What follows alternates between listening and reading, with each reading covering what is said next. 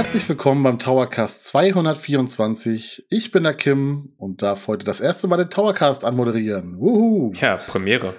Ich bin aber zum Glück nicht alleine. Genau, denn auf der anderen Seite des Sprechapparates ist der so viel beschäftigte und ja, doch gleichzeitig so hilfsbereite Addis, der sich bereit erklärt hat, mit mir heute diesen Podcast zu machen. Hallo Addis. Ja, moin Kim und moin da draußen. Äh, freut mich da zu sein, äh, auch wenn der Terminkalender aktuell tatsächlich ein bisschen voll ist, ja.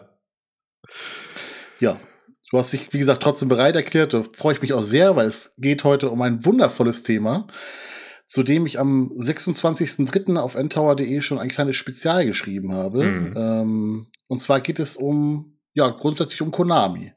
Und ich habe in meinem Spezial mich so ein bisschen festgelegt auf ähm, die allgemeine Nintendo-Ära rund um Turtles, Contra, Castlevania und halt die Fußballreihen ISS und PES. Und dies soll heute so eine Art, ja, würde ich sagen, Ergänzungscast sein, der den, ja, der einfach noch Themen behandelt, die wir jetzt noch nicht behandelt haben in dem Spezial. Und äh, genau, da wollte ich dich zum Beispiel einmal fragen, was ist denn so dein, ja, hast du einen ersten Kontakt zu Konami oder hast du irgendwas, was dir speziell im Kopf hängen geblieben ist, im Frühjahr, frühen Jahren schon? Ja, es, ich möchte mich erstmal dafür bedanken, dass du den Cast mit mir machst und nicht mit Flo, weil ähm, ich schätze ich schätz Flo ja wahnsinnig und er hat einen, eigentlich einen sehr guten Spielegeschmack und eine gute Einschätzung, aber gerade beim Thema Konami äh, tritt er doch irgendwie äh, erstaunlich oft in ein Fettnäpfchen rein bei mir und sagt dann, was tolle Spiele nicht, äh, nicht so toll sind, äh, wie ich denke. Die erste Erinnerung, die ich an Konami habe, ist auf dem Super Nintendo gewesen. Und zwar ähm, gab es ja dieses Boot-Up-Logo wenn du die Module reingelegt hast, da erinnere ich mich daran, dass es zwei Hersteller gab, die mir relativ früh in, ja, im Gedächtnis geblieben sind, wo ich realisiert habe, okay, wenn ich das jetzt anwerfe, dann kommt was Gutes. Das eine ist Capcom. Mhm. Die haben so ein, so ein kann das gar nicht richtig beschreiben, so wie so Ding, ja, wenn du so Aladdin oder sowas einlegst, dann kam so ein äh, Sound. Und Konami. Äh, das heißt, Konami hat es tatsächlich als erste Videospielfirma geschafft, bei mir in sehr jungen Jahren so ein Seal of Quality zu etablieren, äh, mit ihrem Logo und, und diesem Jingle, der da drunter gelegt ist. Und natürlich super, super tollen Spielen wie Turtles, ähm, Contra, also Super Probotector hier bei uns äh, und vielen anderen. Das heißt, dieser Jingle und äh, dieses Logo, das war für mich einfach so Sound of Childhood ein bisschen. Ja, ich weiß genau, was du meinst. Dieses Logo am Anfang mit diesem ja, glänzenden Jingle. Also ich habe da, den habe ich direkt im Ohr.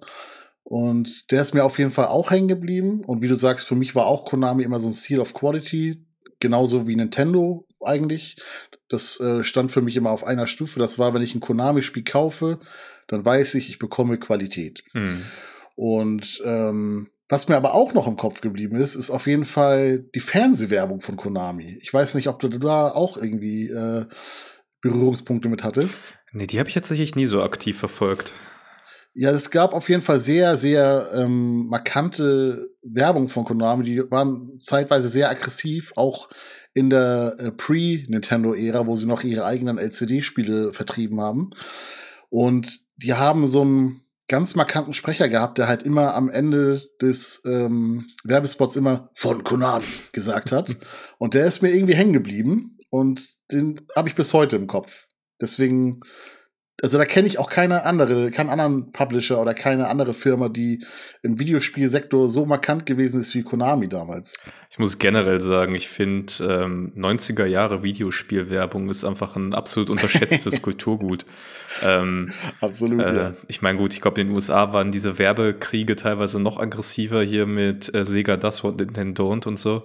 Aber auch in Mhm. Deutschland, also diese, diese Super Nintendo-Werbung, die war ja echt, wo man immer, Aber man dachte halt wirklich, man hat die Zukunft da vor sich. Ne? ja, du hast die, du hast die Zukunft gekauft und das war auch, ich weiß nicht, Nintendo hat sich ja irgendwie mit der Zeit so ein sehr familienfreundliches Image erworben und das stimmt natürlich auch mit gewissen Marken, aber ich finde gerade so in der späten Super Nintendo-Ära und frühen N64-Ära, da waren die noch teilweise in der Werbung richtig aggressiv in der Ansprache. Das neue Super Nintendo, so viel Power hattest du noch nie in deinem Wohnzimmer. Und so, das, also es richtete sich schon eigentlich, das kann man sich gar nicht mehr heute vorstellen, das richtete sich eigentlich schon primär nach meinem Eindruck an, an Core-Gamer eigentlich, diese Werbung. Mhm. Ja, wo heute ja irgendwie alles eher glatt gebügelt ist und jedem gefallen soll, war das irgendwie schon, ja, sehr, sehr nach vorne und sehr aggressiv und möglichst effektvoll laut sein und auffallen. Hm. Und ähm, das hat sich halt ein bisschen gewandelt, ne? ja, generell muss man ja sagen, die, die Werbekampagnen sind nicht so, äh, nicht mehr so aggressiv. Also Sony und Microsoft, die bekriegen sich dann in, ähm, in, in Gerichtssälen, wenn es um den Activision Blizzard Deal geht und so und auf, auf der Social Media drehen die Fanboys durch, aber ähm, so eine richtige Marketingkampagne gegen den Konsolenrivalen, das hat es ja jetzt echt lange nicht mehr gegeben. Ich glaube, das letzte Mal, dass ich das so richtig aktiv wahrgenommen habe, war damals bei dieser vernichtenden E3, als äh, PlayStation sowohl den Preis der 100 Euro niedriger war, genau, äh, Genau das, ähm, aber auch bei der PS4, Xbox One Generation mit diesem This is how you share your friends on PS4, äh, share your games on PS4. Ähm, ja, das hat Microsoft, glaube ich, die Generation gekostet, dieser Marketing-Blow. Ja, absolut. Ähm, zum Einstieg würde ich gerne von dir wissen, weil du mich darauf hingewiesen hast, als wir lose über diesen Podcast gesprochen haben, dass ich ja einige Themen nicht angesprochen habe, was natürlich auch eine bewusste Entscheidung von mir war, weil ich wollte mich fokussieren. Aber ich wollte dir jetzt mal den Raum lassen, zum Einstieg direkt ähm, ja einen Titel oder eine Reihe zu nennen, die dir am Herzen liegt und die ich offensichtlich äh, verschmäht habe. ähm, also ich würde mal alphabetisch vielleicht vorgehen. Ähm, ja. Und ein Spiel nennen, das auf dem Super Nintendo erschienen ist und das für mich eigentlich der grafische Showcase für das Super Nintendo fast schlechthin ist und das ist X-Lay. Sagt dir das was? Habe ich nie gespielt. Hast du nie gespielt? Nee. Äh, X-Lay ist ein Shoot'em-up. Ähm, ein Genre, das ich jetzt nicht so wahnsinnig eng verfolge, aber X-Lay habe ich damals gespielt und ist mir sehr gut in Erinnerung geblieben, weil es einfach ja, das war eine Grafikbombe zu der damaligen Zeit und das ist ein Shoot'em-up, das sehr oft die Dimension rechne, äh, wechselt. Du hast zweidimensionale Ebenen und dann hast du mit dem Mode 7-Effekt des Super Nintendo die dreidimensionalen Ebenen. Ähm, das heißt, du hast diesen Flieger und der ist ausgestattet mit verschiedenen Waffentypen und du fliegst da durch diese verschiedenen Areale und kämpfst dich dann durch entsprechende äh, Gegnermassen. Und Axley, wenn ihr das nicht kennt da draußen oder noch nicht selber gespielt habt, das lohnt sich wirklich einfach, sich das mal anzugucken. Auf YouTube oder so gibt es komplette Playthroughs. Ähm, das dauert wahrscheinlich 40 Minuten, das Spiel durchzuspielen, wenn man es kann, maximal. Ähm, und das sieht einfach richtig toll aus. Und ich finde, das ist ein Spiel, das kann ich heute noch einwerfen auf meinem Analog äh, Super NT. Und da habe ich einfach Freude dran, mir das anzugucken. Das war für mich so der erste Grafik-Showcase, den ich, glaube ich, so richtig bewusst wahrgenommen habe. Ja, ich gucke mir das gerade nebenbei nochmal äh, in Stumm hier an und man sieht auf jeden Fall bei dieser Mode 7 Grafik, also die ist, ich kann mir schon vorstellen, wie deine damalige Reaktion war, wie, wie du geflasht warst. Das habe ich theoretisch vor Augen. Und ja, also man sieht aber auch, dass teilweise, das natürlich ähm, der Grafik geschuldet.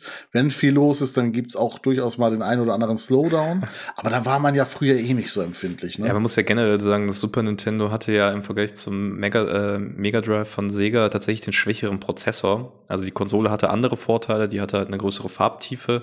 Äh, aber das Mega Drive konnte schneller berechnen und äh, es ist kein Zufall in der Hinsicht, dass beispielsweise das Maskottchen von Sega so auf Geschwindigkeit setzt mit Sonic. Mhm. Ähm, sie haben so natürlich auch die, die Möglichkeiten ihrer Konsole voll ausgenutzt und die richtigen Shoot'em-up-Cracks, sage ich mal, die waren, glaube ich, auf dem Mega Drive mehr zu Hause und auf den Arcade-Ports, die es da gab. Aber Excelate steht einfach sehr für sich, weil es auf dem Super Nintendo eigentlich für mich das beste äh, Shoot'em-up ist und es bleibt einfach auch für sich bestehen, weil es nie eine Fortsetzung gab, leider. Es wurde mal irgendwann ein X-Late 2 angekündigt. Ähm, daraus ist aber nie was geworden. Das heißt, es ist so ein sehr obskures Stück Konami und Nintendo-Vergangenheit, ja, das einfach existiert und äh, ja, einfach sehr sehenswert ist auch heute. Ich glaube, das lose Modul ist auch gar nicht so teuer, wenn ihr da mal reingucken wollt. Oder äh, natürlich gibt es auch andere Wege, aber auf die gehen wir hier nicht näher ein. ich war allgemein nie so richtig der größte ähm, ja, Shoot'em-up-Fan. Aber wie stehst du denn grundsätzlich? Gradius war doch auch von Konami, oder? Oder liege ich jetzt falsch? Äh, Gradius müsste auch von Konami gewesen sein, ja. Weil dann würde ich nämlich gerne die Shoot'em-up-Ära direkt weiterführen mit Gradius. Ah ja. Wie stehst du dazu? Weil das habe ich zumindest gespielt. Ja, das ist wiederum komischerweise so ein Ableger, den ich nicht gespielt habe. Äh, ah, okay. Siehst du, das meinte ich mit. Das war so ein sehr singuläres Phänomen bei mir mit X-Lay. Äh, insofern kannst du da gerne mal ein bisschen erzählen. Kann ich auch nicht. ich weiß nur, dass ich es gespielt habe. Ähm, wie gesagt, ich war nie ein großer Shoot-em-up-Fan. Das überlasse ich gerne andere darüber zu sprechen.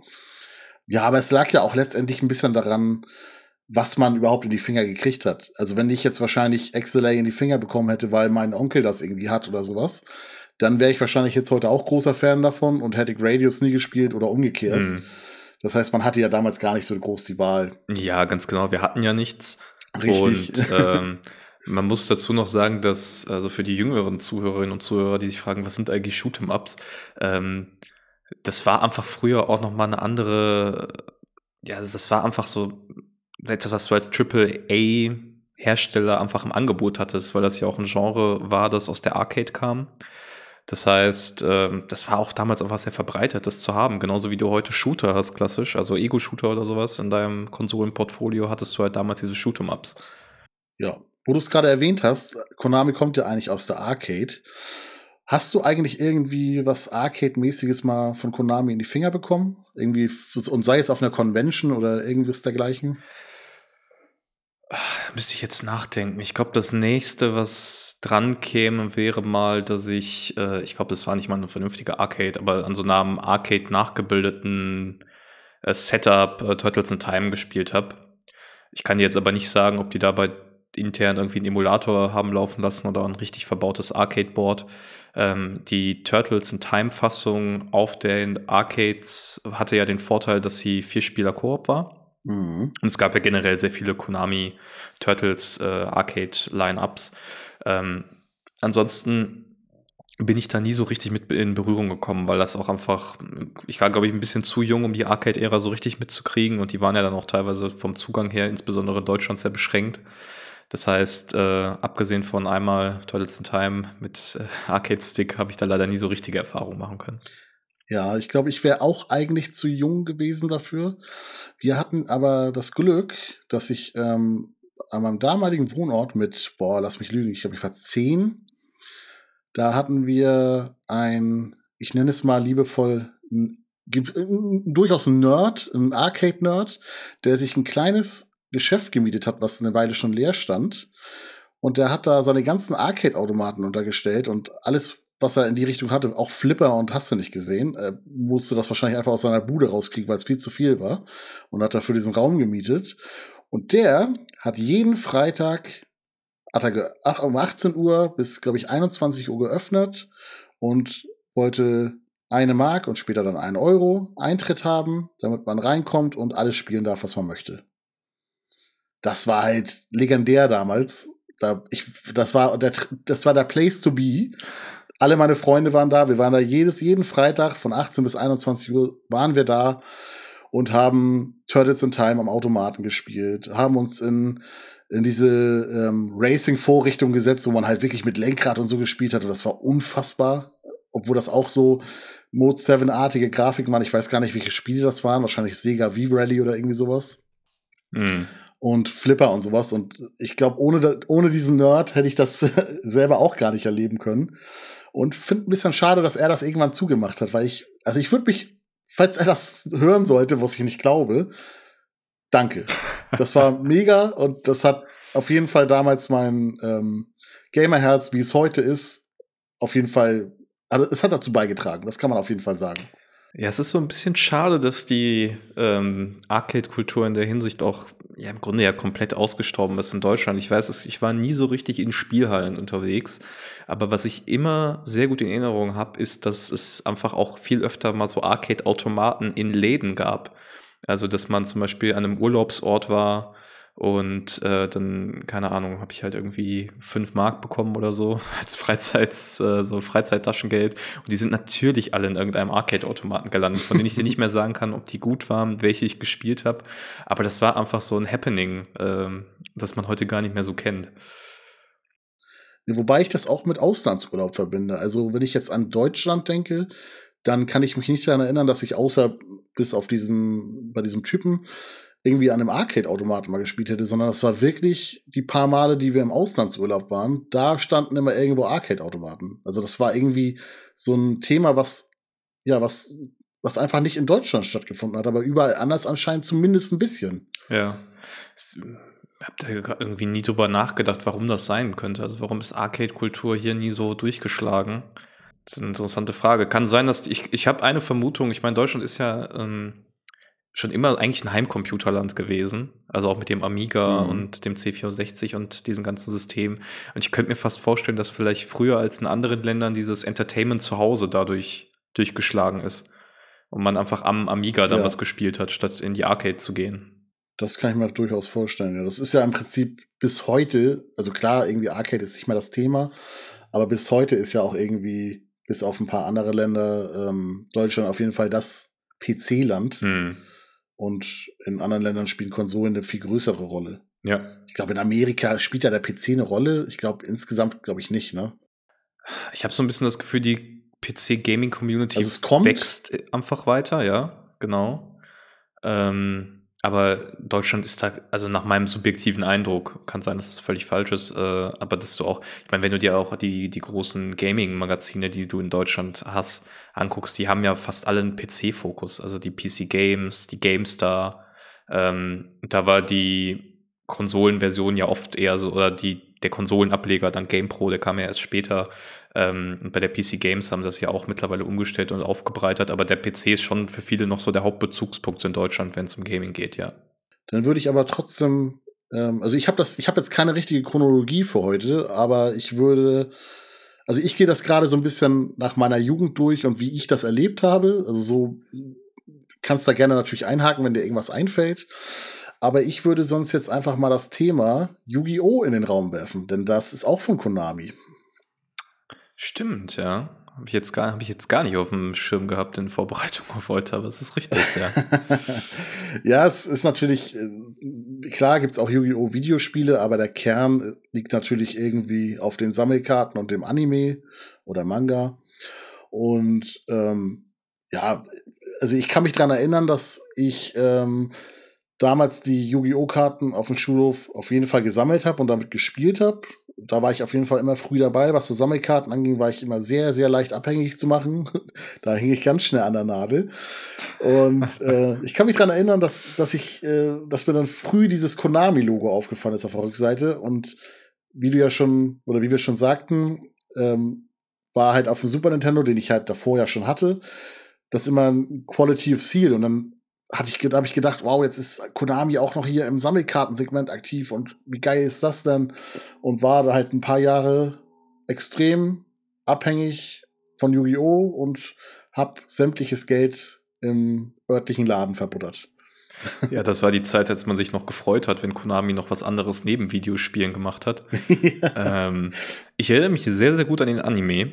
Das war für mich immer mein Nachmittags-Anime, äh, wenn ich aus der Schule kam. So ganz klassisch, als ich zu alt war für Pokémon äh, und Pokémon uncool war. Und ich habe vorher die Pokémon-Sammelkarten auch äh, gehabt. Und das ist dann wirklich so eins zu eins, wie du es beschrieben hast, auf Yu-Gi-Oh! übergegangen. Weil da gab, das war halt in Anführungsstrichen ja. erwachsener, cooler. Da gab es düstere Themen. Ähm, auch diese, diese also diese Duelle, die sie sich da geliefert haben im, im Fernsehen, das habe ich jetzt super krass beeindruckt als Kind, äh, weil das ja auch wirklich ein gut gezeichneter Anime einfach war mit, mit interessanten Figuren. Ähm, ich meine, ich glaube, die, die Storyline mit diesem Pharaonen, der dann irgendwie in der Vergangenheit schon Karten gespielt hat, das ist alles ein bisschen, weiß ich jetzt nicht, wenn man drüber nachdenkt, so ganz nüchtern betrachtet.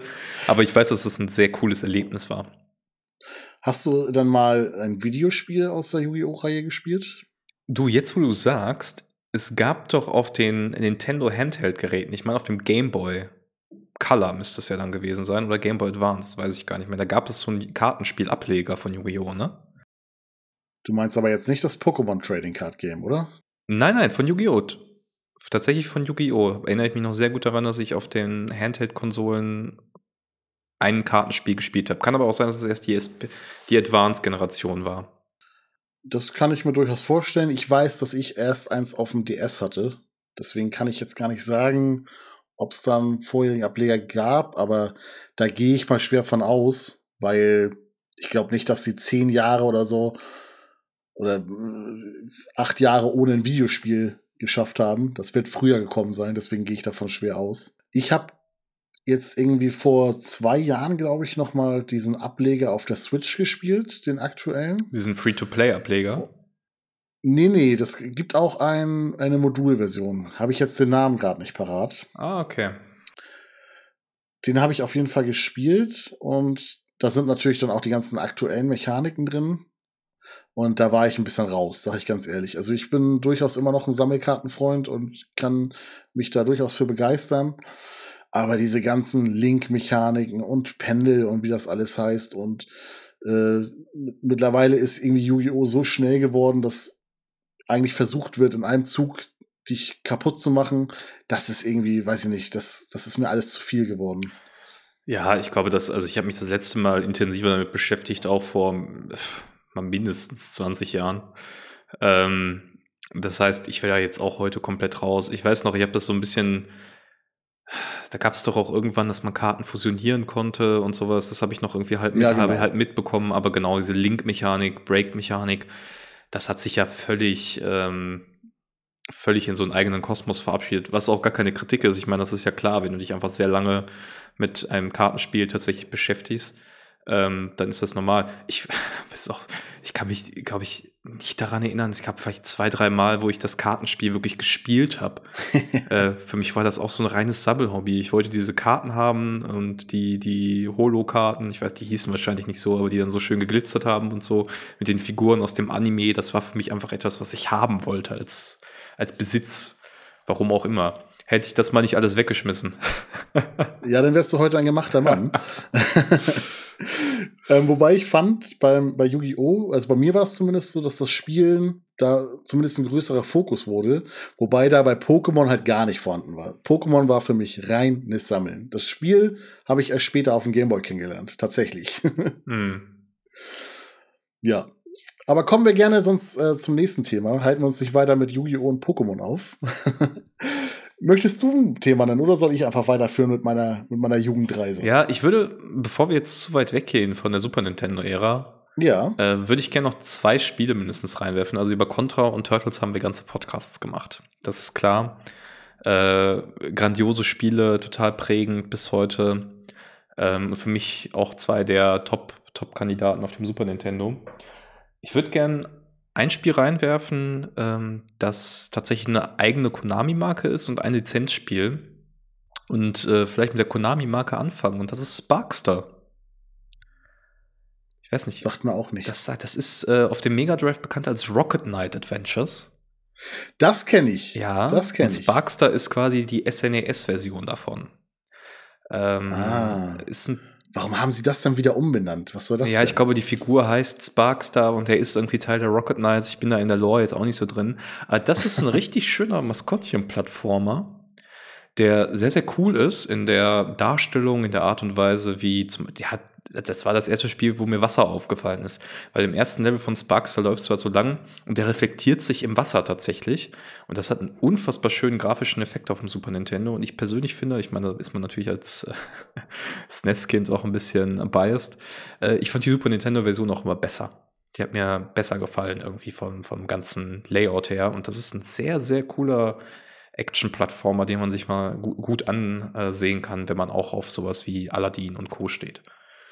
Ja, ich gucke auch gerade nebenbei wieder und äh, hätte ich jetzt mit dem Namen gar nichts anfangen können. Also Rocket Knight sagt mir was. Ich, wahrscheinlich habe ich ihn dann auf dem Sega gespielt, auf dem, wahrscheinlich auf dem Mega Drive.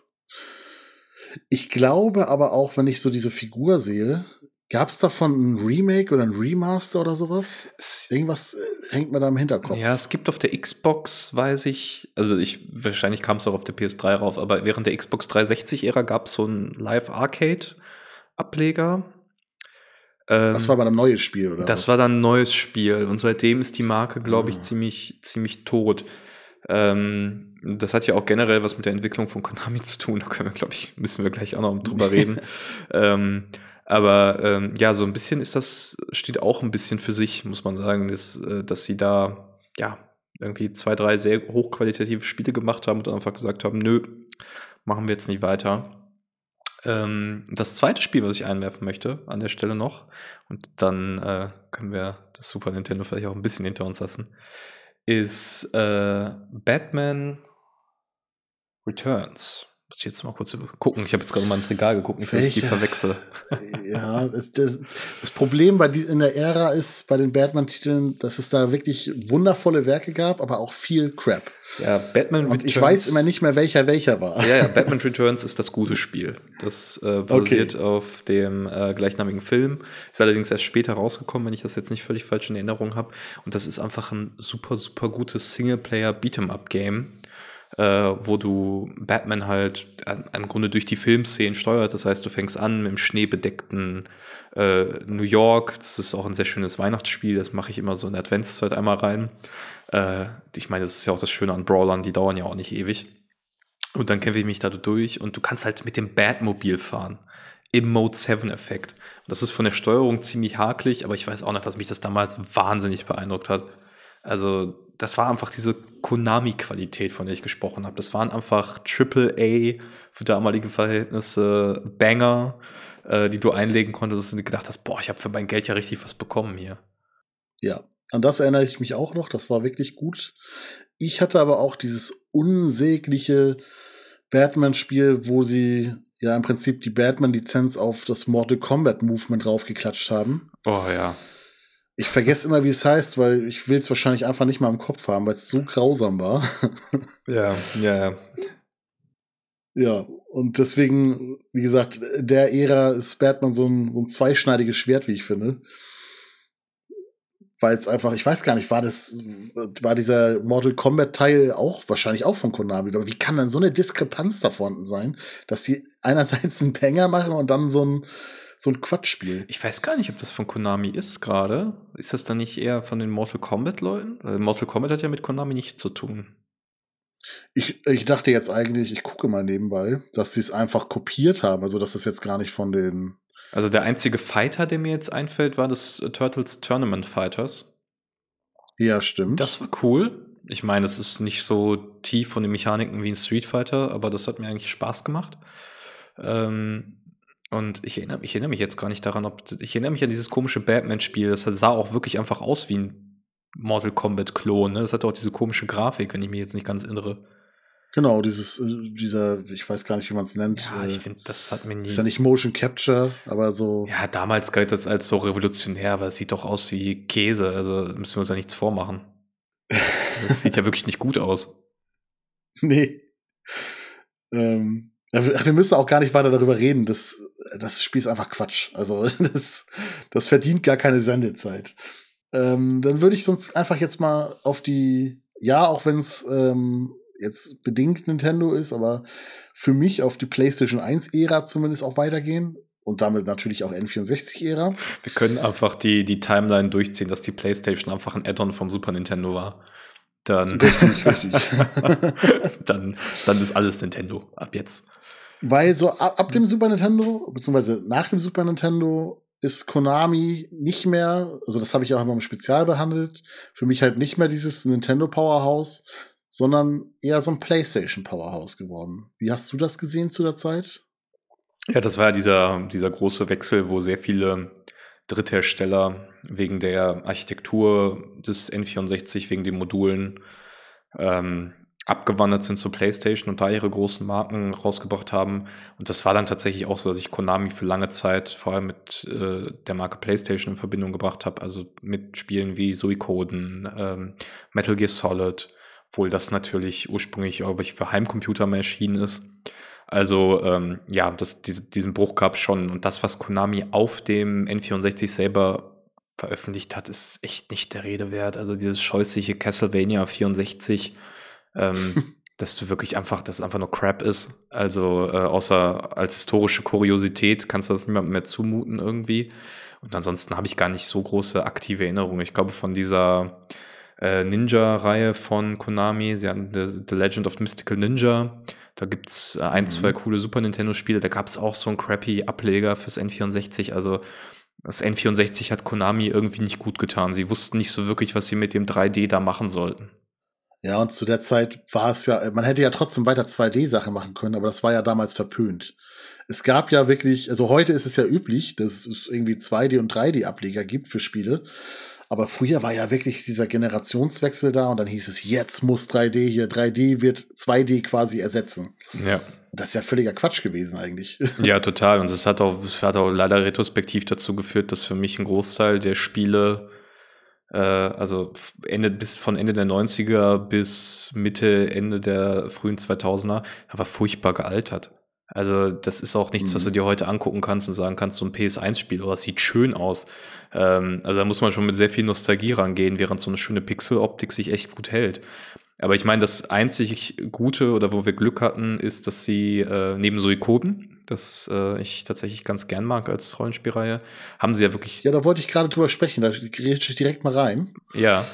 Hast du Suikoden gespielt? Weil das ist auf, bei mir auf dem, auf dem ewigen Backlog liegt es und wartet eigentlich darauf, gespielt zu werden.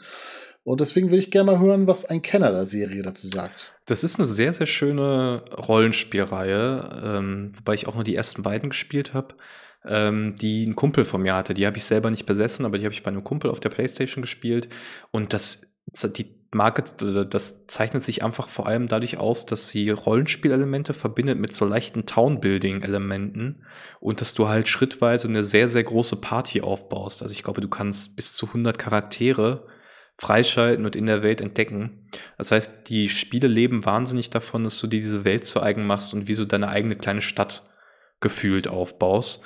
Das war auch damals so ein recht neues Konzept, ne? Also klar, ich meine, was habe ich davor auf dem Super Nintendo gespielt? Ein Final Fantasy Actraiser. Actraiser, ja, das geht vielleicht, ja, das ist noch ein bisschen mehr Strategie. So die Coden bleibt halt wirklich immer auf der Rollenspielebene. Okay. Äh, vielleicht ein bisschen wie bei Terranigma, äh, wo du ja durch die Welt gehst und so ein paar Sachen machst und das Einfluss auf die Welt hat wiederum. Also wie du zum Beispiel zum Bürgermeister wählen lässt in dieser Stadt und so. So diese Mechanik war das eher. Ähm, und das war cool. Also ich freue mich sehr, dass die beiden, die werden ja jetzt aufgelegt in einem Remaster, das erste Mal seit langer Zeit. Und das ist auch echt nötig, weil die PlayStation-Teile unverschämt teuer geworden sind. Ähm, das heißt, da freue ich mich sehr und da bin ich sehr gespannt, wie sie das umsetzen. Ich glaube, das wird eine sehr, sehr coole Erfahrung für viele Leute. Also gerade wenn man auf klassische Japano-RPGs steht, ist das ziemlich cool. Da habe ich gar nichts von mitbekommen. Wird das quasi ein Remaster oder einfach nur so eine Port Collection oder was soll da kommen? Ähm, also sie nennen es offiziell HD Remaster. Das hatte so einen ganz furchtbaren Titel. Haben sie letztes Jahr auf der Tokyo Game Show angekündigt. Und äh, völlig verschwitzt. Ja, kannst du, also wir haben da News zu, du kannst das gleich mal durchlesen. es wird letztlich so eine Mix aus, aus, einem, aus einem Port und so ein bisschen Octopath Traveler-Style. Also nicht ganz so in diese Richtung, nicht HD 2D, das ist ja von Square Enix äh, quasi patentiert, aber sie nehmen die 2D Pixel Art und bauen die so ein bisschen mehr um. Das ist ein bisschen dreidimensionaler wirkt alles. Also das gefällt mir eigentlich auf den ersten Blick ganz gut. Ich glaube, es werden gute Neuauflagen werden. Ja, da werde ich nachforschen, da habe ich Bock drauf, muss ich sagen. Dann muss ich mich durch diese alten Games nicht prügeln, die ich eh nie wahrscheinlich haben werde, weil sie viel zu teuer sind. Ja, ich meine. Ja, dann würde ich einfach mal. Hast du noch was zu sagen dazu? Nee, oder? ich meine einfach nur, also auch das ist ja auch wirklich, da musst du die Playstation anschließen und ähm, ich, meine, ich bin ja auch selber Retro-Fan und Sammler äh, teilweise und so, aber muss sich da schon immer echt die Frage stellen, ist es einem das Investment wert? Und ähm, hat man die Plattform, um das gut abzuspielen. Also ich meine, der große Vorteil vom Super Nintendo ist, ich habe mit dem Super NT, das ich mir zugelegt habe, wirklich ein perfektes, modernes Super Nintendo. Da lege ich mein Modul rein, das sieht super aus auf dem HD-Fernseher. Ich muss mich da um nichts mehr kümmern. Und bei der PlayStation gibt es solche Lösungen, glaube ich, nicht in der Qualität aktuell. Ja, ein viel größeres Problem, finde ich, ist halt auch noch, CD ist halt ein wesentlich empfindlicheres Medium zu der Zeit gewesen. Das heißt, erst äh, in einer guten Qualität an, an die Spiele zu kommen, ist schon nicht so einfach. Ja. Deswegen sind sie wahrscheinlich auch so teuer. Und dann haben die Konsolen ja auch einfach das Problem, dass sie halt ja viel anfälliger für Fehler waren, weil sie ja letztendlich einen Elektromotor drin hatten für die CD. Und finde da jetzt mal, ja klar, kannst du immer noch mit der PS3 irgendwie PS1-Spiele abspielen und mit der PS2 halt auch. Mhm. Aber das wird jetzt alles mit den Jahren nicht einfacher werden. Ne? Und gerade wenn es dann solche Lösungen nicht gibt, wie du gerade meintest, dann ja, muss man sich da für die Zukunft irgendwas einfallen lassen. Ja, auf jeden Fall. Deswegen bin ich auch ein Freund davon, dass es dieses, diese Re-Releases gibt und dass ähm, Plattformen Halter habe ich schon das Gefühl, jetzt zumindest bei, also bei Microsoft ist es ja sehr offensichtlich, aber PlayStation macht das ja jetzt auch ganz gut, zumindest mit der PlayStation 4 Generation. Ich hoffe, dass ab sofort echt der Standard ist, dass wir einfach vorwärts gehen und unser digitales Eigentum in Anführungsstrichen einfach mitnehmen können. Ähm, mhm. Weil ich glaube, das ist so der einzige Weg, die, den dauerhaften Zugriff auf diese Spiele zu garantieren. Weil ich meine, das ist ja das Tragische auch an der PlayStation 3 irgendwie, dass die ja irgendwie eine Prozessorarchitektur hatte, von der nicht mal Sony weiß, wie sie funktioniert, offensichtlich. Und es keine mhm. Möglichkeit gibt, in irgendeiner Form diese Spiele zu emulieren. Also das muss ja mal reinziehen, dass auf der PlayStation 5, die ja deutlich, deutlich leistungsstärker ist als die PlayStation 3, sie keine Emulation hinbekommen, äh, von der sie sagen, das ist so, dass wir die Spiele nativ darauf anbieten können. Das wird ja alles nur gestreamt, wenn du dieses Abo hast bei denen. Ja. Das ist schon schade. Ja, jetzt im Nachhinein ist das ein ganz klarer Fehler gewesen, wie für Nintendo vielleicht äh, zur N64-Zeit dass der Fehler war, auf Cartridges zu setzen. So hat jeder sein Päckchen zu tragen, ne? Ja. Da würde ich aber weitergehen, ähm, wenn wir schon in der PlayStation-Ära sind und äh, einfach mal das Wort oder die Worte Kojima und Metal Gear in den Raum werfen. Ja. Wie stehen da deine Berührungspunkte zu? Wir müssen jetzt aber keine Lore-Erklärung der Metal Gear nee, nee, nee, machen. Nee, zum Glück nicht. äh, ja, ich habe das damals, ähm, ist da wiederum so ein Kumpelspiel. Das hatte jemand von meinen Freunden, das Metal Gear Solid. Mhm. Und das war natürlich mindblowing, ne? Also das war ja, also Kojima ist ja bis heute, gilt ja als Innovator und, und ist ja eigentlich so der einzige, nicht der einzige Popstar, aber auch so eine Figur in der Entwickler-Community, die ja auch wirklich so als Popstar gefeiert wird. Also auch außerhalb von klassischen Videospielformaten. Ähm, und das war damals schon revolutionär, dieser Kampf gegen Psychomantis. Da muss man jetzt gar nicht drüber reden, äh, falls es irgendjemand mal nachholen äh, will. Diese Figuren, diese Welt, das, dieses Thema, dieses ja auch sehr dystopische Setting eigentlich, weil es ja letztlich darum geht, dass die Welt am Abgrund steht und diese privaten Militärfirmen mehr und mehr die Kontrolle übernehmen. Ähm, also hat ja auch wahnsinnig viele Ängste dieser frühen 2000er Zeit aufgegriffen von immer größer werdenden Corporations und dass man demokratische Kontrolle verliert über die und dass die sich völlig selbstständig machen und so. Das ist ja eigentlich das übergeordnete Thema und ich weiß noch, dass ich das damals null verstanden habe, was Kojima ja. mir eigentlich sagen will. Ich habe halt die Figuren gesehen, Metal äh, Snake Solid, äh, Metal Snake Solid sag ich schon, also Solid Snake äh, sah cool aus und das war ja auch so das erste richtige Schleichgame, das ich gespielt habe. Hast du dann den GameCube-Ableger des ersten Teils gespielt? Nee, das soll ja die beste Version des ersten Teils sein, ne? Das Remake auf dem ja. GameCube. Habe ich aber nicht gespielt. Genau, weil bei mir war es nämlich genauso, wie du sagst. Äh, äh, Metal Gear war so ein Kumpelspiel, das habe ich immer bei Kumpels gespielt, die Die Hard PlayStation Fanboys waren. Ich war da eigentlich immer recht flexibel. Ähm, aber ich habe mir dann auch irgendwie damals auf dem Flohmarkt, kann man sich heute gar nicht mehr vorstellen, irgendwie auf dem Flohmarkt für einen Fünfer, Metal ne? Gear, ja, irgendwie für einen Fünfer oder für einen Zehner oder so dieses Twin Snakes mitgenommen. Dafür würdest du heute töten. Ach. Und ja, es war wunderbar. Es ist halt einfach die beste Version des ersten Teils. Ich finde, der, der hat, weißt du, wo ähm, die ganze Zeit Capcom und so mit diesen ganzen äh, Resident Evil Remaster, äh, Remakes und so unterwegs sind, das wäre mal was, Konami. Den ersten Teil Metal Gear einfach mal schön in dem Stil einmal refreshen. Das kauft sich doch jeder. ja, sie hatten ja diese HD Collection. Ähm, ja, aber war da nicht der erste Teil nicht bei? Ja, stimmt. Das war, glaube ich, zwei, drei und ähm, diese, dieser PSP-Ableger. Ja, der hieß, glaube ich, HD Soldier, irgendwie, weiß, weiß ich jetzt nicht mehr. Ähm, die mussten sie ja runternehmen wegen Lizenzproblemen. Ähm, das ist ja auch so ein Ding, das sich durch Metal Gear durchzieht, dass sie da, glaube ich, filmische Aufnahmen ziemlich viel genutzt haben und so und dass das Copyright dann irgendwann abgelaufen. Also äh, Kojima war schon immer visionär und der hat, glaube ich, der hatte auch einfach viel das ist so das erste Spiel, bei dem mir auch bewusst war, dass man Filme adaptiert eigentlich. Der hat sich ja sehr inspirieren lassen, einfach davon, wie Filme gemacht werden, wie so ein Hollywood-Blockbuster äh, gestaltet ist und hat das so rübergenommen in sein Game Design. Das hat ja auch dazu geführt, dass ich weiß noch, Metal Gear Solid 3 hatte ja, glaube ich, 20 Stunden Zwischensequenzen. Ähm, Rede mal lieber über vier. Ja, gut, vier. äh, genau, äh, stimmt, das, nee, vier war ja auf der PlayStation 3, so den Teil meinte ich auch, genau, Metal okay. Gear Solid 4. Ähm, deswegen haben sie den ja auch damals nur auf die PlayStation gepackt, glaube ich, weil das mit der Blu-ray das einzig mögliche Medium war, den überhaupt zu konsumieren irgendwie in der Form.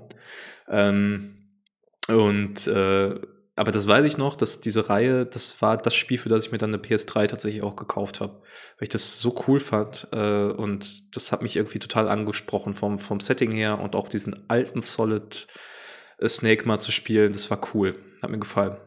War bei mir genauso. Ich habe mir deswegen eine PS3 damals gekauft und es war schon geil. Diese, ich, äh, also alles, was mir hängen geblieben ist von diesem Spiel, ist diese Endsequenz, die halt irgendwie keine Ahnung, zwei Stunden lang ist oder sowas, nachdem du das Spiel durchgespielt hast.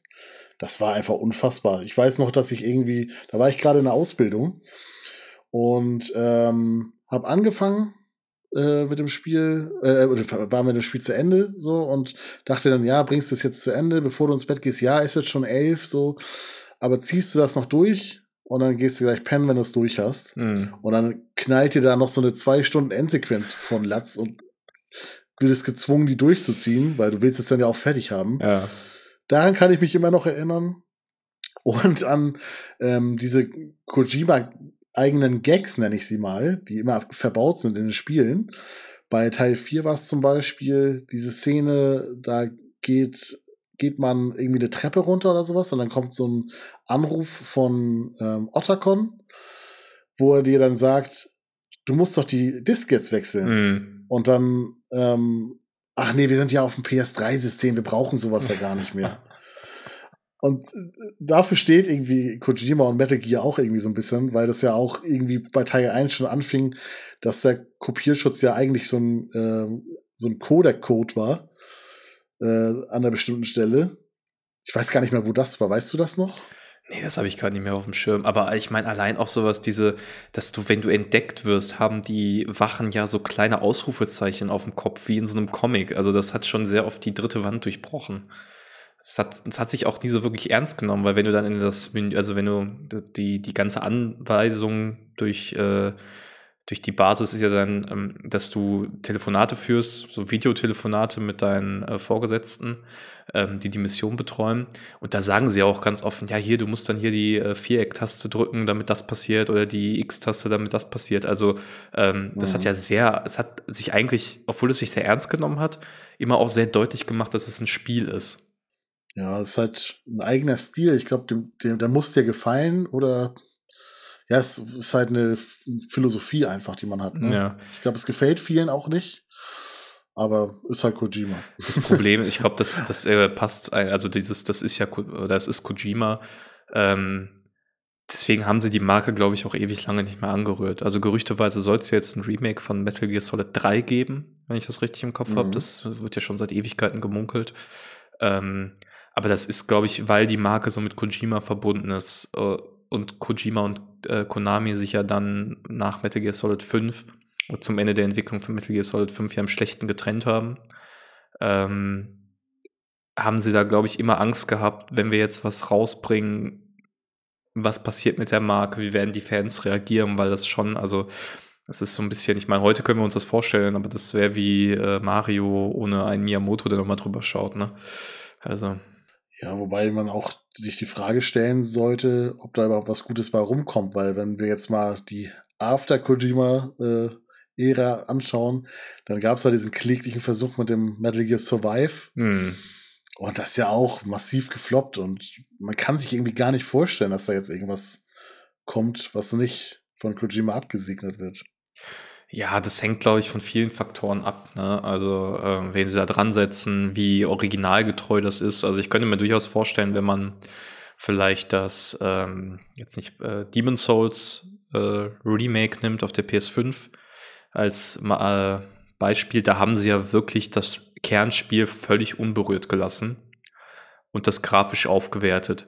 Ich könnte mir vorstellen, dass wenn es wirklich so ein 1 zu 1 Remake ist und nicht so eine Geschichte wie bei Final Fantasy VII Remake oder so, wo sie die Story auf einmal umschreiben, ähm, dass das funktionieren könnte, auch ohne Kojimas Involvement und gut angenommen werden würde. Aber ey, Konami gibt sich mittlerweile wieder Mühe, nicht gehasst zu werden und sie machen ein paar ganz gute Sachen. Aber ähm, so einen richtig, richtig großen Klopper haben sie ja auch noch nicht tatsächlich wieder rausgehauen seit ihrem Comeback. Es waren immer so kleinere Collections, die hast du ja auch in deinem Spezial erwähnt, da sind sie ganz gut drin, also einfach ihre Vergangenheit ein bisschen zugänglicher zu machen. Aber da muss man jetzt mal schauen, dass die Firmenleitung auch wirklich wieder Qualität liefert, äh, wie man sie von früher gewohnt ist. Das würde ich sonst gerne aufs Ende verschieben. Da können wir gerne noch mal am Ende drüber sprechen, mhm. über dieses äh, ganze Konami-Movement insgesamt. Ich würde jetzt das, gerne das Thema Metal Gear abschließen mit der Frage, gab es auf Nintendo-Konsolen nach Twin Snakes noch irgendwas? Ich glaube nicht, oder? Ich glaube, von dieser HD Collection gab es irgendwie so einen abgespeckten DS-Port, 3DS-Port oder so. Oh weh. Also, ähm, da erinnere ich mich noch daran, dass, dass der auch davon betroffen war, weil es den E-Shop zu dem Zeitpunkt noch frei verfüglich gab, äh, frei verfügbar gab. Aber Metal Gear war nie eine große äh, Nintendo-Marke, würde ich behaupten. Also abgesehen von diesem Remake, das tatsächlich sehr für sich steht. Und äh, ja, ja, wir hingen halt einfach mit dem Medium zusammen, ne? Ganz klar, muss man sagen. Ja. Dass Metal Gear halt ja nur auf einer CD zu der Zeit möglich war. Absolut, da absolut. Hatte Nintendo gar keine Chance. Nee, da konnten sie auch, also das, wie willst du das auf eine Cartridge packen mit der ganzen Sprachausgabe und so, also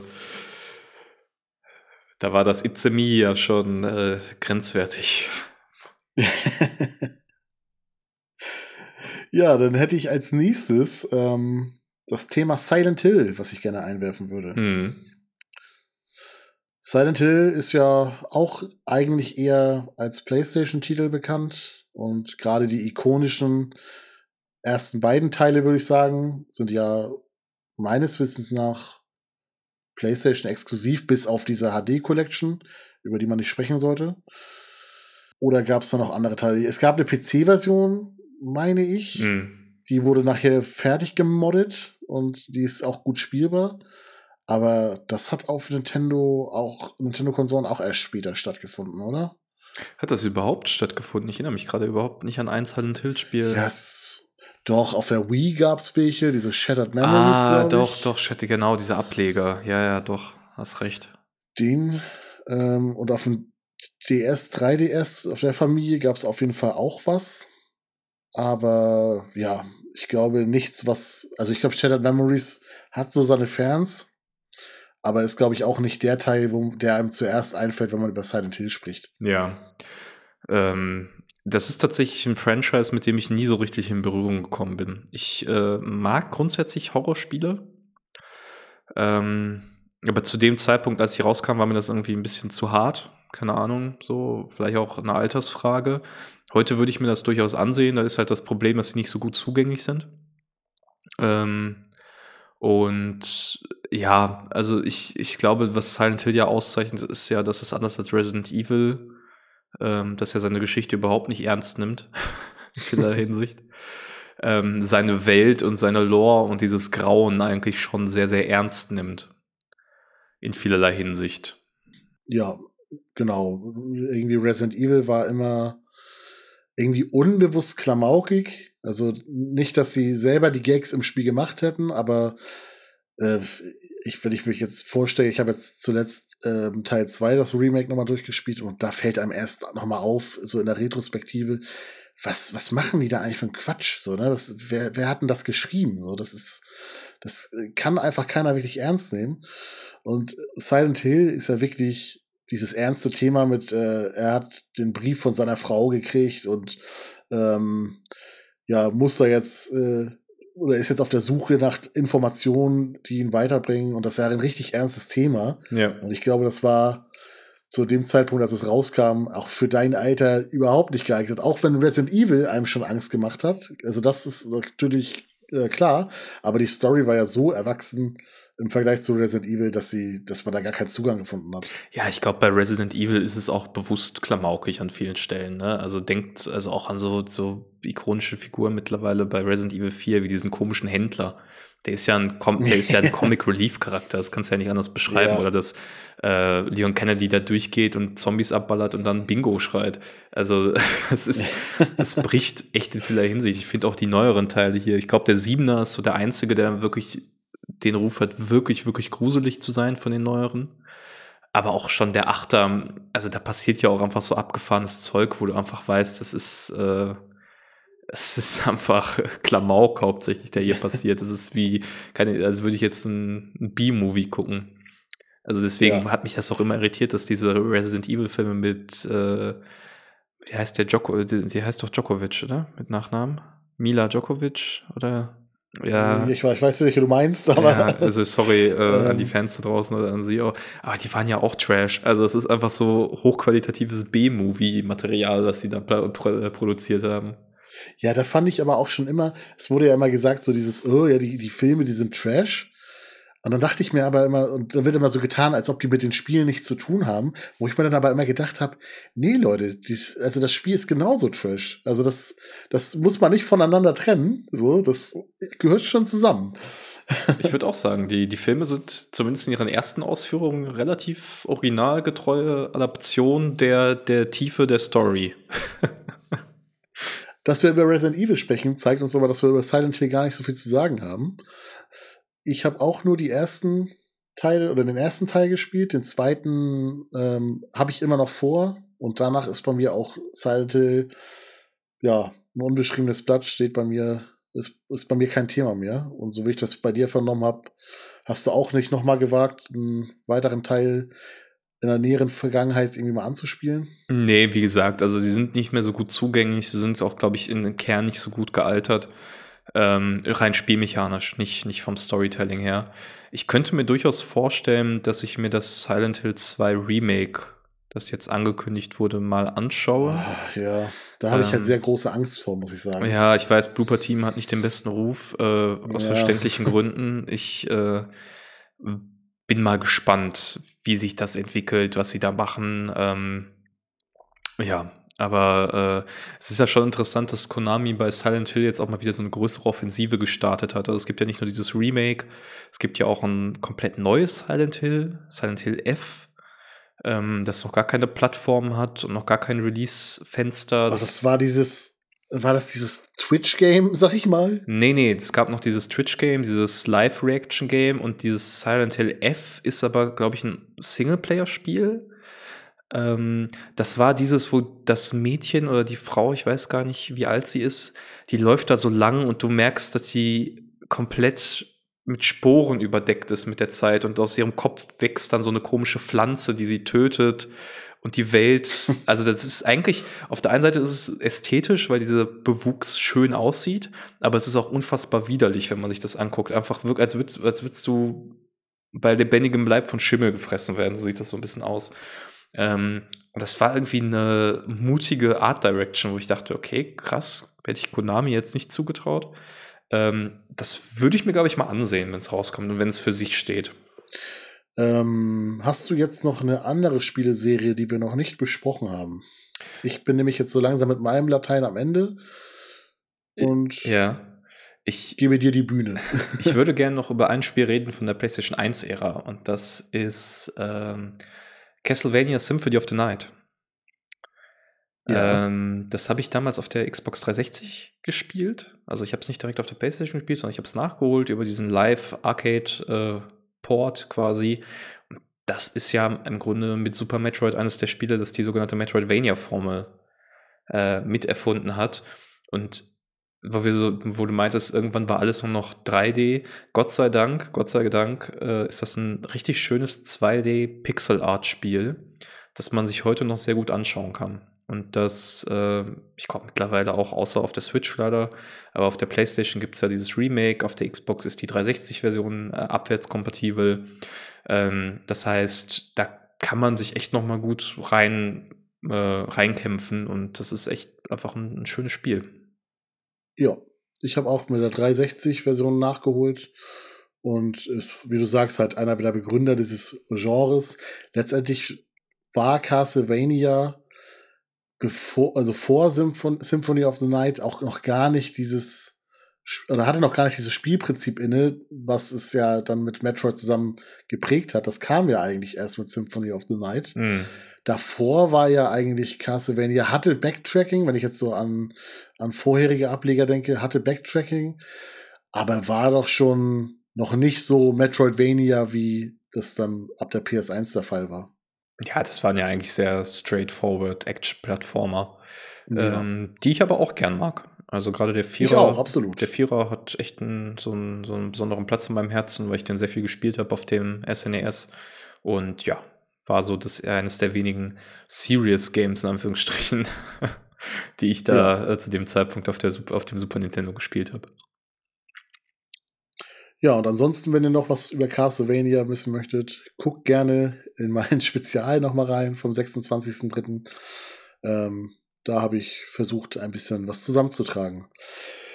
Kommen wir äh, jetzt zum übergeordneten Thema Konami an sich, was du ja schon versucht hast anzureißen. Ähm, und da würde ich dich einfach bitten, mal zu erklären, was Konami dann heute so macht und ähm, ob du glaubst, dass sie auf dem richtigen Weg sind.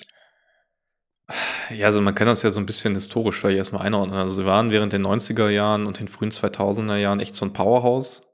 Ähm, das hast du ja auch so beschrieben, nicht nur ein Nintendo Powerhouse, sondern eigentlich einer der führenden, also wie, wie heute EA, Bandai Namco, die waren da wirklich mit äh, Capcom, wenn das, äh, wenn man da drüber geredet hat, wer sind so die großen Third-Party-Hersteller -Herst äh, und Entwickler, da wurden sie immer mitgenannt. Und ich weiß gar nicht genau, wann der Bruch kam. Ich würde behaupten, so am Ende der PS3 360-Generation. Da hat so ein Trend angefangen, dass Konami sich sehr weit weg äh, bewegt hat von der eigentlichen Videospielentwicklung. Ähm, wie gesagt, sie hatten dieses Fallout mit äh, Kojima, dass sie sich nicht mehr, dass sie da getrennt gegangen sind während der Zeit, ähm, was man Metal Gear Solid 5 auch anmerkt. Ähm, sie haben viele ihrer Marken einfach gar nicht mehr verwendet und sie sind sehr massiv eingestiegen in äh, tatsächlich den Glücksspielsektor. Also in Japan ist ja insbesondere diese Pachinko-Kultur sehr ausgeprägt. Äh, das heißt, die haben sowas wie Pachinko-Automaten, Fitnessstudios, so einfach Entertainment, sag ich mal, abseits von, von digitalen Videospielen äh, angeboten und äh, waren damit finanziell tatsächlich leider sehr erfolgreich. Äh, ich sage leider, weil das eben dazu geführt hat, dass wir echt viele Marken nicht mehr so wirklich bekommen haben. Und es gab wirklich so traurige Ankündigungen wie, hey, wir haben jetzt ähm, ein, ein Pachinko zu Silent Hill rausgebracht und so, ähm, wo man gemerkt hat, also sie haben wirklich ihre Marken dann genommen und auf ihr neues Businessmodell übertragen und zwar in einem sehr schlechten Sinne. Deswegen habe ich vorhin so spaßhaft gesagt, als ähm, als man Konami mit Yu-Gi-Oh! in Verbindung gebracht hat, das war noch cool. Da war das irgendwie interessant, dass sie mal was anderes machen. Du kannst aber wirklich sagen, bis vor gar nicht allzu langer Zeit war das das Einzige, was sie gemacht haben.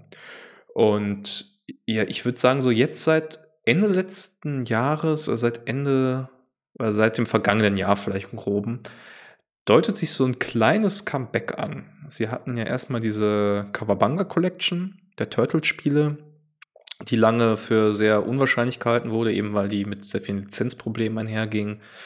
Ähm, sie haben das Suikoden Remaster angekündigt, das jetzt rauskommt. Ähm, sie haben diese Silent Hill Offensive gestartet, Metal Gear Solid gerüchteweise. Vor ein, zwei Wochen gab es die Meldung, dass sie jetzt in Japan ein sehr großes Entwicklerstudio aufgemacht haben, also so, so ein Entwickler-Hub, auch mit modernen Motion Capturing Möglichkeiten und so. Also sie scheinen da wirklich massiv investiert zu haben. Und meine persönliche Vermutung ist, dass das ganz viel mit der Corona-Pandemie zu tun hat, dass sie einfach in dieser Zeit gemerkt haben, okay, unser Businessmodell, das ja einfach auf Fitnessstudios und, und Entertainment irgendwie in einer Spielhalle äh, basiert, also beides Sachen, die man während einer Pandemie gut dicht machen kann.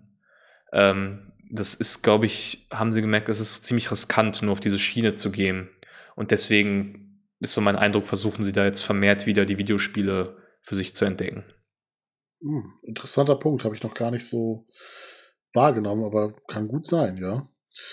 Wobei man ja auch sagen muss, Konami hat ja auch schon im früheren, also habe ich jetzt keine Erfahrung mit, aber äh, früher schon diese Dance Dance Revolution Serie gehabt. Sagt ihr die was? Nee, ist das so ein, so ein Vorläufer von Let's Dance? Ja, so ein. Let's Dance, wie heißen die Spiele Nee, so, denn? ähm, du meinst das Ubisoft-Game, Ja. ne? Ja, Jetzt stehe ich äh, dem Schlauch, das kann wahr egal. Tanzspiel. Ja. Auf jeden Fall habe ich mit Dance Dance Revolution auch keine Erfahrung gemacht, aber ähm, im Endeffekt traue ich Konami da noch nicht so über den Weg, weil sie könnten ja auch einfach weiter, wenn sie, wenn es denen nur um, ums Geld gehen würde, dann würde sich das ja anbieten, diese Casual Games irgendwie zu droppen und weiter diese Collections, wie sie es ja bisher gemacht haben. Und außerhalb dieser Collections hat Konami für mich jetzt noch nicht bewiesen, ja, oder diesen, diesen Vertrauensmissbrauch, sag ich mal, noch nicht wieder gut gemacht, indem sie einfach nur sagen, hey, wir haben aber hier die Fanlieblinge, Silent Hill 2 und so, haben wir jetzt am Start und machen wir schön und so. Hm. Konami muss jetzt erstmal liefern und sich quasi in meinem Fall meine Gunst wieder zurückerobern und dann wird man sehen. Ich glaube nämlich, ich glaube an ein schlechtes Ende. So leid es mir tut. Ich glaube, es ist jetzt nur so ein, so ein Zwischenhoch und dann geht's wieder bergab. Ja, also ich kann mir halt irgendwie nicht vorstellen, dass das Silent Hill Remake, dass es gut wird. I'm sorry an alle Fans so, aber ich, ich traue dem Blooper-Team nicht über den Weg. Es ist, es ist halt ein, einfach ein durchschnittliches Studio für mich und ähm, Silent Hill 2 ist halt einfach ein Meisterwerk in seiner Bildsprache und ja, verlangt einfach nach ja, talentierten Leuten, die daran arbeiten und das sehe ich einfach jetzt nicht gegeben. Und ja, wie gesagt, die Collections irgendwie rauszuhauen, zeugt jetzt nicht irgendwie von der großen kreativen Schaffenskraft. Ich meine, immerhin ähm, liefern sie uns ihre Legacy nach. Das tun viele ja nicht, was traurig genug ist. Hm. Immerhin machen sie das. Das weiß ich schon zu schätzen, aber damit sie wieder irgendwie äh, ein Name in dieser Spielebranche werden, wo man sich freut auf ein Release, so dass das muss, da muss erst wieder gezeigt werden, dass da Talent vorhanden ist und, und Wille, irgendwie nicht nur abzucashen, sondern äh, was Gutes zu liefern.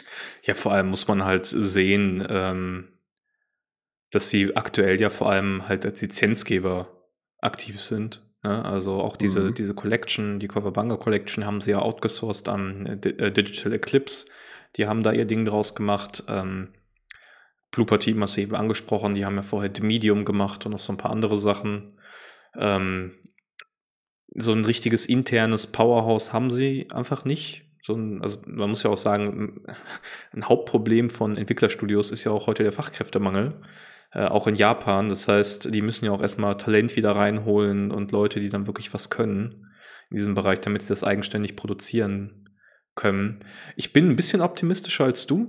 Mhm. Äh, wie gesagt, ich glaube, das liegt einfach daran, dass sie merken, Videospiele, mit denen kann man doch ganz gut Geld verdienen. Ähm, und Capcom macht es ja vor, also es ist ja generell, muss man sagen, die japanische Videospielindustrie ist ja sehr im Umbruch befindlich aktuell.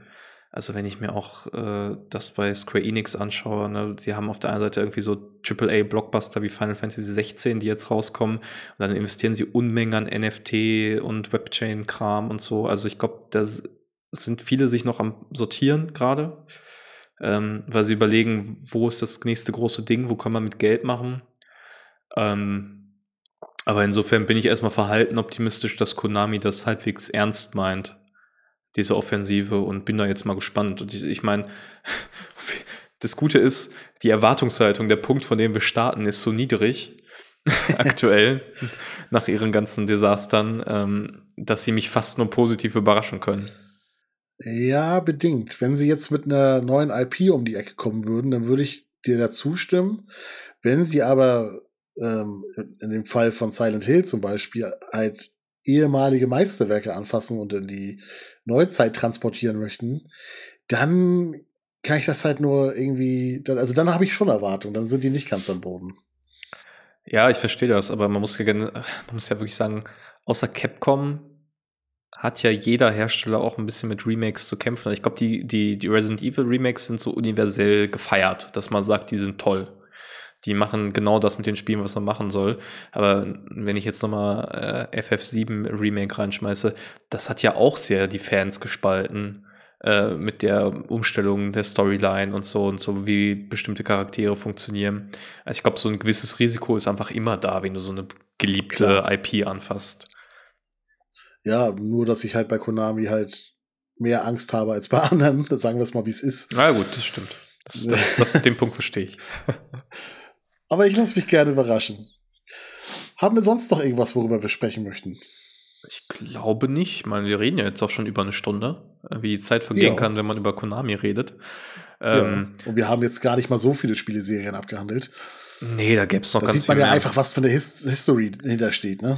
Ja, und das, das macht ja auch, glaube ich, das erklärt auch, warum man, also ich zumindest, ich glaube viele andere auch einfach sehr wehmütig wird, wenn man Konami hört, weil das eben ähm, mal was anderes war und diesen anderen Stellenwert hatte. Und wir haben einfach nicht mehr so viele große Third-Party-Publisher ähm, auf dem Markt. Ich meine, das hat sich ja deutlich ausgedünnt. Jetzt Activision Blizzard äh, wird jetzt Teil von Microsoft, Bungie, äh, die davor sich ja unabhängig gemacht haben, geht zu Sony und so. Also das gibt ja immer diese Konsolidierung. Das ist ja schön, wenn irgendwie ein unabhängiger Dritter äh, da ist, auf mehreren Plattformen aktiv. Ähm, und das wäre einfach cool, wenn Konami wieder da ein bisschen zu, zu alter Stärke zurückfindet. Insofern drücke ich denen durchaus die Daumen. Äh, aber bin, ja, bin einfach mal gespannt. Ja, das sind doch gute Schlussworte. Dann kommen wir, würde ich sagen, zum Ende. Ähm, Alice, es war mal eine Freude, mit dir über Konami zu sprechen. Ja, danke. Gleichfalls, Kim.